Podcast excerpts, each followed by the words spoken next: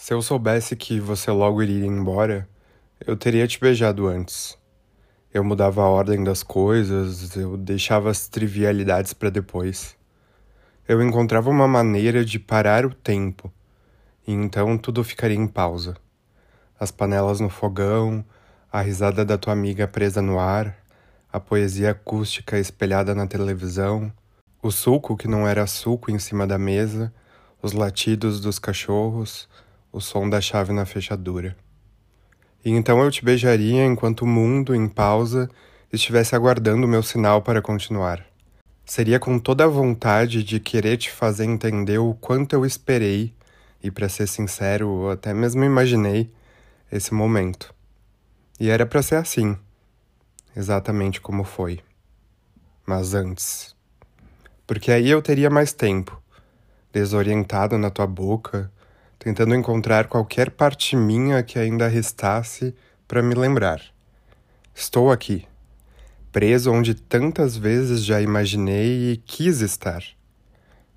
Eu repetiria tudo o que fiz, eu permitiria as minhas mãos rolarem pelo teu corpo bem antes do que resolvi deixar. Eu tiraria toda a minha roupa e não só uma parte dela, a fim de te provar que o meu corpo suando no teu era diferente de todos os outros porque, querendo ou não, eu era passageiro, mesmo não querendo ser. Então nós teríamos mais tempo, deitados na cama, teu olhar se afogando no meu e pedindo clemência, a respiração acelerada e o prazer como nosso nome do meio. Intenso, denso, contínuo. Quatro pés descalços, duas bocas tão próximas sem nem mesmo se tocar. Respirei teus respiros meu braço em volta do teu pescoço para te dar o suporte necessário para que você ficasse ali, em mim, guardado por 15 minutos. Tão pouco, tão muito, tudo isso, eu e você.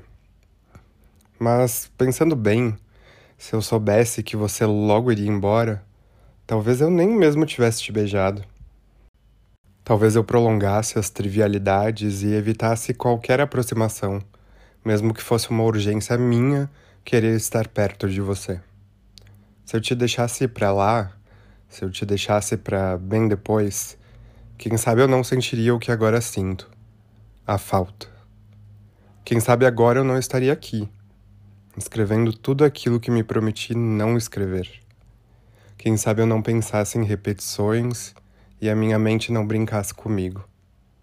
Talvez eu não precisasse ter que acreditar que foi e que agora não é mais.